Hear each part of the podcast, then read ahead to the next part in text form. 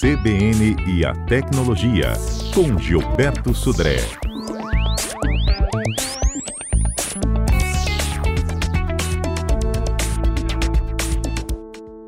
Gilberto Sudré, bom dia. Bom dia, Patrícia. Bom dia, ouvintes da CBN. Fizemos uma enquete aqui com os nossos ouvintes, Gilberto, para saber se eles têm usado muito esses aplicativos de namoro, de encontro. Vamos saber como é que tá até agora? Vamos lá. Isaac, no Twitter, quanto é que tá a nossa, como é que tá a nossa participação? Ó, 44,4 ah, respondeu que nunca usou é, nenhum aplicativo. Primeiro vou pergunta, falar a pergunta aqui para o Gilberto no Twitter, arroba CBN Vitória. A pergunta é, você usa ou usou aplicativo de namoro ou de encontro? E aí nós demos quatro opções de respostas. A primeira, a, a mais votada, é 44,4%.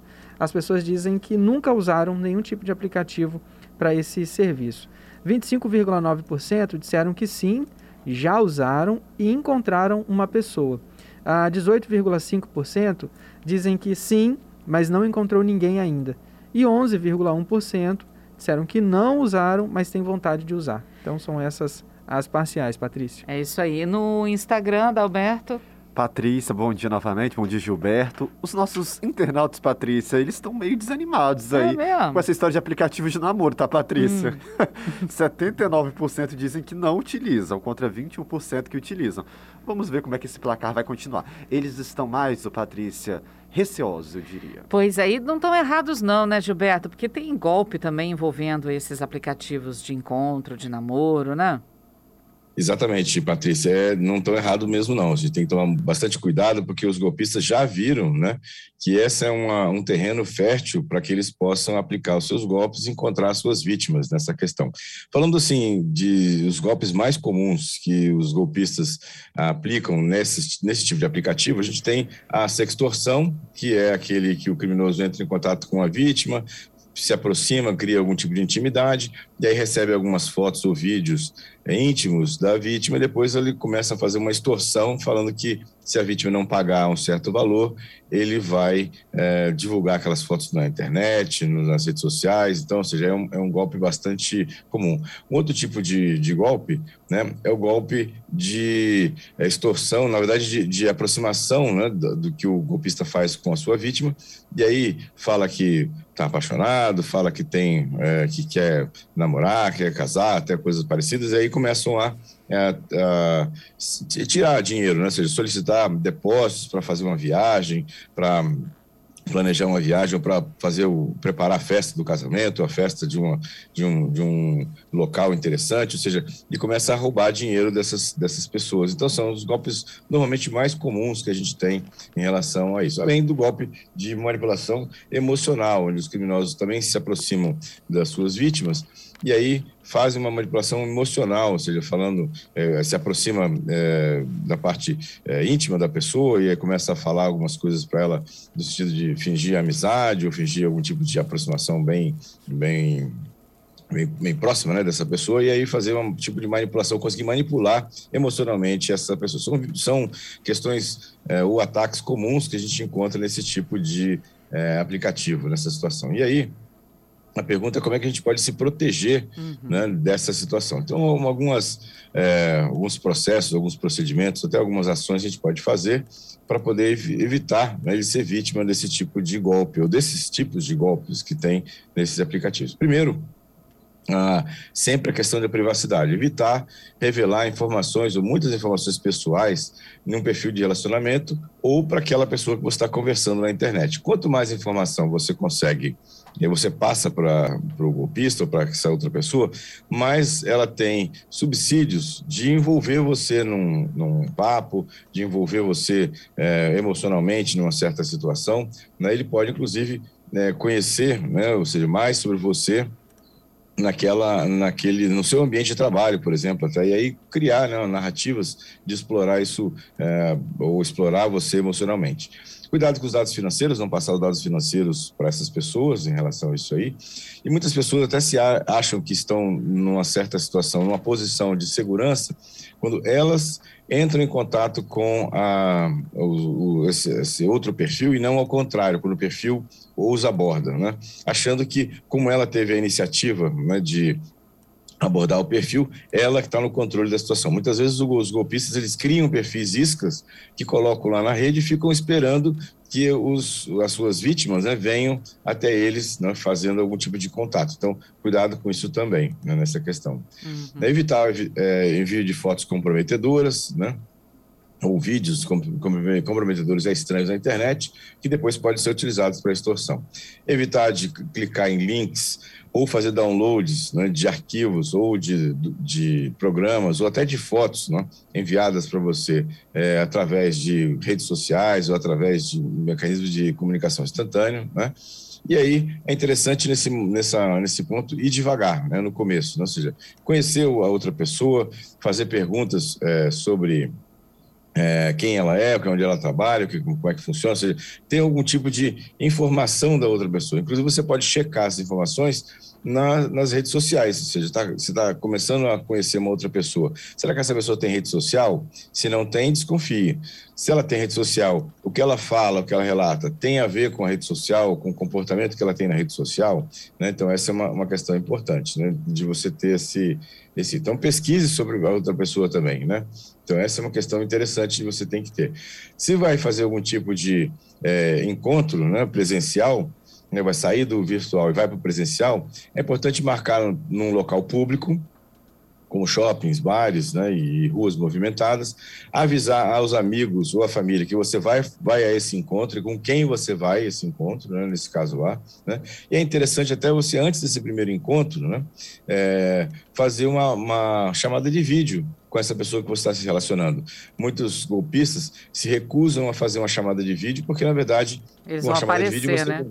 Exatamente, vai ver quem é do outro lado, que não é aquela pessoa que está se fazendo passar com aquela foto, né, que, que tem ali. Então, uma chamada de vídeo é uma questão interessante, você pelo menos está vendo a outra pessoa antes de exatamente o primeiro encontro, inclusive evitar caronas né, no primeiro encontro. No primeiro encontro, cada um vai né, num local público para poder conversar em relação a esse, esse, essa situação. Então, é interessante e faça é, essa, essa questão de pesquisar sobre a pessoa antes né, do, do encontro lá. É bom guardar as conversas, né, ou seja, a conversa, e se você desconfiou de alguma situação, se tem algum, alguma desconfiança daquele perfil, você pode, através desses aplicativos de relacionamento, notificar o aplicativo que você está tá achando que aquele perfil é um golpe, né, ou que aquele perfil é falso.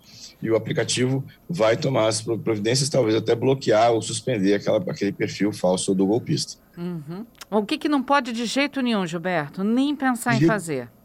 De jeito nenhum. Mandar fotos íntimas para a pessoa, né? Se você não conheceu, não sabe que ela realmente é a pessoa, né? De jeito nenhum né? não te dá informações financeiras também de jeito nenhum para a uhum. pessoa. São dois, duas questões que são cruciais. A partir daí, é, é, muitos golpistas começam a aplicar seus golpes nesse, nessa, com essas duas informações que você tem, as fotos íntimas e informações é, financeiras. infelizmente não tem antivírus para evitar esse tipo de golpe, né? Exatamente. A engenharia social, né? Não tem. É, o antivírus tem que ser a gente mesmo, desconfiando, é. ligar o nosso desconfiômetro. Né? É isso aí. Melhor, melhor antivírus nesse caso, desconfiômetro. Excelente ideia, Gilberto. Bom, temos outros assuntos aqui com o Gilberto também. A gente está falando sobre essa questão de relacionamentos, né? Apps, aplic... a gente está falando de aplicativo, mas existem sites de relacionamento. As regras são os cuidados são os mesmos, né, Gilberto? Exatamente, é a mesma, a mesma questão, ou seja, ou até muitas vezes os golpistas se aproveitam desse tipo de aproximação em, em, não exatamente em aplicativos de relacionamento. Você, a vítima pode ser abordada, por exemplo, numa, numa rede social, no Facebook, no Instagram, por exemplo, ou mesmo numa, no LinkedIn, né? Ou seja, então não é só esses cuidados que eu comentei aqui, não são, apenas ou exclusivamente para os aplicativos de relacionamento, né? Qualquer tipo de aplicativo é, digital, esses cuidados devem ser né, feitos, devem ser é, executados também. Uhum, tá certo. Bom, a gente vai continuar também falando sobre esse assunto aqui. A nossa enquete está no ar. Se você já encontrou é, alguém num, numa, num aplicativo de relacionamento. Se você tem vontade, está nossa enquete no nosso Twitter, o arroba CBN Vitória. Você também responde lá no nosso Instagram, arroba CBN Vitória. Vai mandando sua pergunta também aqui para o Gilberto. Enquanto isso, a gente vai lá para o Viralizou. Viralizou. Pois é, Gilberto, olha só, vou começar é, pelo delivery com drones no Brasil, que eu sei que está na sua lista do Viralizou. E a gente fez uma entrevista com a ANAC agora para falar sobre o primeiro drone que foi autorizado pelo órgão para poder fazer esse delivery aqui no país. Exatamente, Patrícia. E finalmente chegou aqui no Brasil, né? Já tinha uhum. lá fora, nos Estados Unidos, em outros locais, entregas por drone. E agora finalmente chegou ao Brasil. O iFood foi autorizado a utilizar drones para como teste, né? Para fazer esse, esse, tipo de entrega. Tem lá o drone é, específico que foi auto, é, autorizado a fazer o, as entregas com carga de até 2,5 quilos. Né? Então, uhum. muito legal, né? Ou seja, acho que é uma, uma evolução. A gente vai ter aí mais novidades sobre isso mais à frente, mas já é uma boa notícia né, as, as, entregas por drones aqui no, no Brasil. Vamos ver quando é que chega aqui no, no estado, né, para né? isso. Agora vem cá, né? você sabe quanto custa um, um, drone desse? Eu perguntei. É bastante, é um drone grande. É.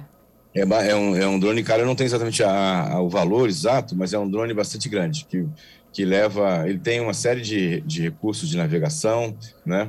Ele, ele tem uma autonomia boa, que ele vai até 3 km normalmente de, de, de distância, que foi a autorização da ANAC para isso, e carga de até 2,5 kg, ou seja, é um drone grande, com vários rotores, então não é um drone pequeno, né? uhum. não, não, é um, um Phantom, né? um DJI da vida aí. Bom, vamos lá, uns 100 mil, 200 mil, meio milhão?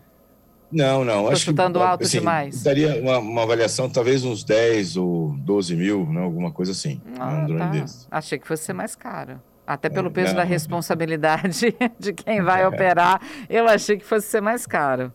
É.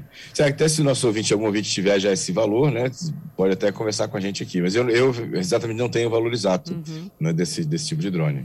Pra, e pra o iFood já está entregando? Porque a ANAC falou que existe aí uma movimentação em Aracaju, que eles ficaram sabendo, é, mas ainda precisa ganhar o país. E eles acreditam que realmente nesse ano ainda de 2022 pode ser que outros modelos já estejam circulando em mais lugares.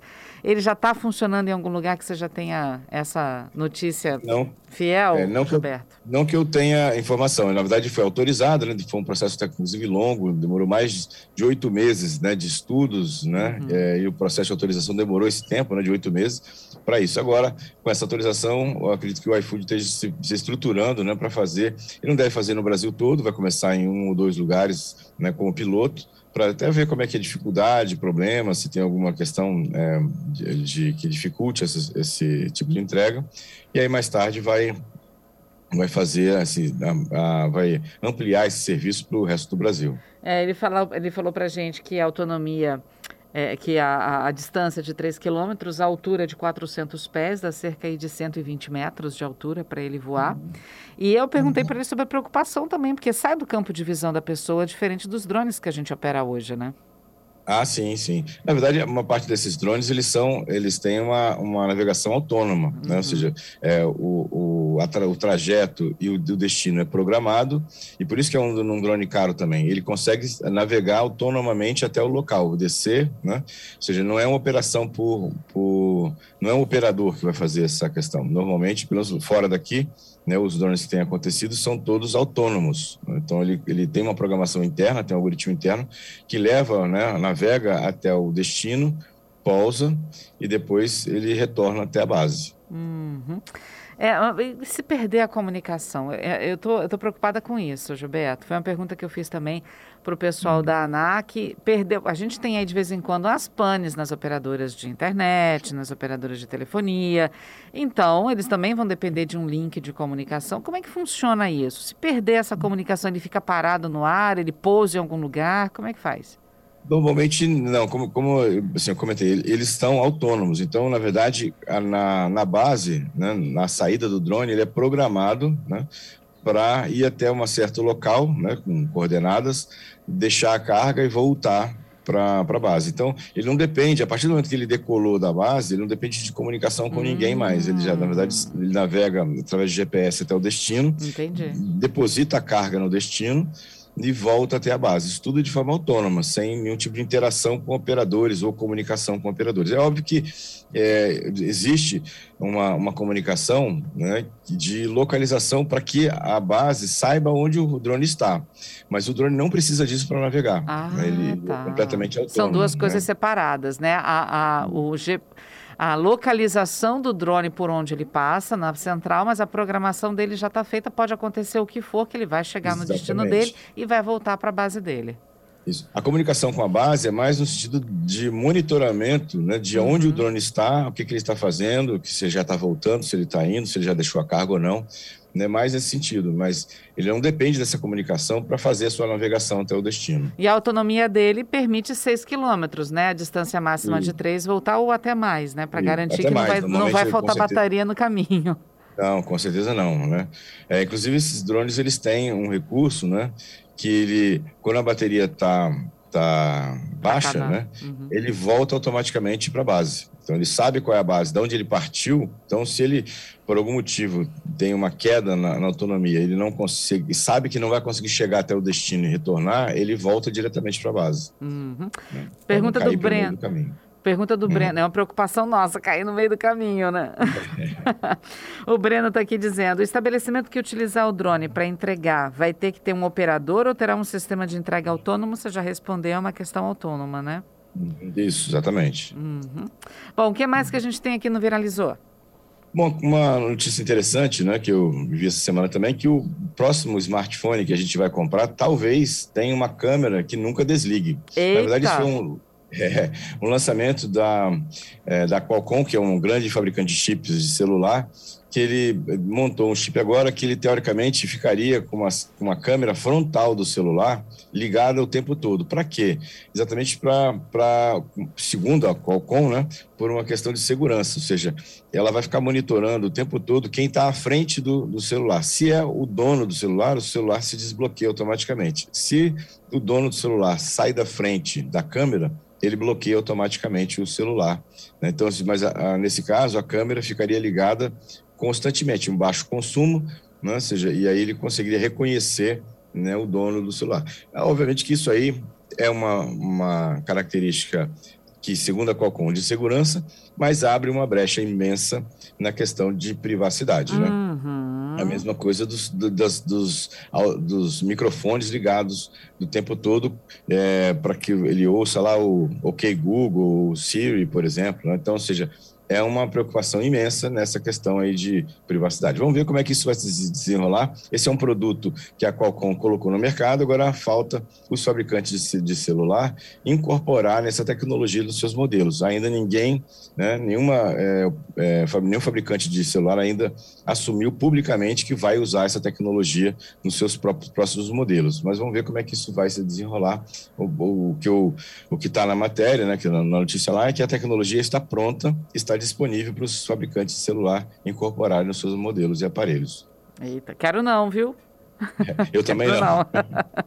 Bom, Eu e o, não. o próximo destaque do Viralizou? O último destaque, Patrícia, é o fim do G Suite gratuito. O que é o G Suite? G Suite é uma, uma conjunto de ferramentas do Google, que é lá o Google Talk, o Google Calendar, o Gmail e a Agenda, que foi lançado em 2006, né? E no começo ele era gratuito, até 2006, até esse ano ele era completamente gratuito. Então eu conseguiria criar, por exemplo, colocar lá, criar um, um e-mail com um domínio próprio, lá, arroba alguma coisa.com.br, hospedar no Google eu tinha até 100 contas gratuitas que eu poderia criar isso aí e tinha como ter, usar o, o e-mail com um domínio, não Gmail, um domínio específico para trocar informações, mensagens tudo mais. O que acontece é que agora, no começo desse ano, o Google resolveu acabar com o G Suite ele vai migrar, né? Você está tá obrigando os seus usuários, que até julho desse ano, a migrar para contas pagas. Isso está dando uma grande confusão, porque muitas pessoas usaram né, é, esses, esse G Suite gratuito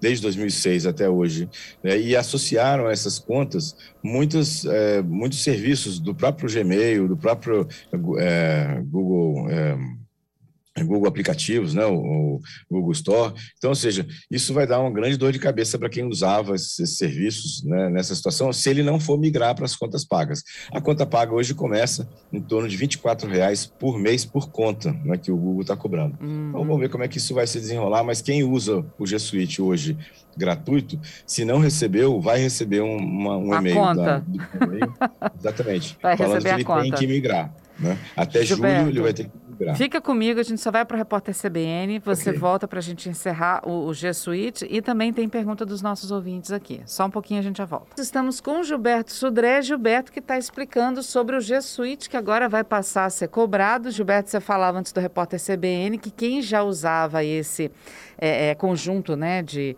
de opções do Google, daqui a pouco vai receber um e-mail com a conta, né? Exatamente, Patrícia. Se não recebeu, vai receber um e-mail lá falando que é, é o, o, proprietário né, desse G Suite tem até julho desse ano para fazer uma escolha. Ou ele né, abandona o serviço, ou ele então escolhe uma forma. Tem alguns, alguns perfis, alguns frameworks que ele tem, desde valores bem baixos até valores mais altos, né, que tem, inclui inclusive serviços de Google Meet e tudo mais, mas ele vai ter que fazer uma escolha até julho desse ano para fazer a, a migração para a plataforma gratuita para uma plataforma paga, né, para isso. Então, é bom já se preparar aí, começar a dar uma olhada. Quem usa o serviço do Google né, G Suite é, Legado, né, que é chamado, né, G Suite Legado, para uma escolha de uma plataforma, se assim for o, a decisão dele, uma plataforma paga do, do Google Workspace. Olha, é, eu falei que tem pergunta de ouvinte para a questão dos aplicativos, mas tem uma pergunta do Fernando que chegou agora durante o repórter CBN. Ele está dizendo que ele usa o aplicativo de calendário do celular, do Google no celular. Muda alguma coisa? Então, se ele usa, é, se esse é, celular está associado à conta do Gmail, não tem problema, não está mudando. Se você tem lá um seu e-mail, alguma coisa, arroba gmail.com, isso não mudou. O que muda é quem usava o Gmail com um domínio é, próprio. Então, arroba é, domínio.com.br. Então, eu tinha lá várias contas lá, tinha o meu domínio de e-mail associado ao Gmail, lá, desculpa, associado ao Google, né? Então, eu hospedava meus, meu domínio de, de e-mail no Google. E esse era, no, no caso, era o G Suite, uhum. que era gratuito e agora vai passar a ser pago. Entendi, então, usa supor, o Gmail eu... especificamente, não tem problema. É, hum. vamos supor, eu tenho uma empresinha e cadastrei lá um patricia.valim.com.br no Google, né? Então, aí Isso. eu tenho que tomar cuidado, vamos supor, né? É nessa, nessa questão. Agora, aquele e-mail do Gmail gratuito que a gente normalmente tem, alguma coisa, arroba Gmail, tá tranquilo continua gratuito, sem problema nenhum. Tem lá os seus 15 GB de espaço de armazenamento e, e não muda nada para isso. É uhum. É só para quem usava é, hospedar no Google um domínio específico. Né? Tá certo. Agora vamos lá. O ouvinte pediu para não ser identificado. Ele disse o seguinte: eu, eu baixei um aplicativo de relacionamento, conheci uma pessoa que de começo era maravilhosa.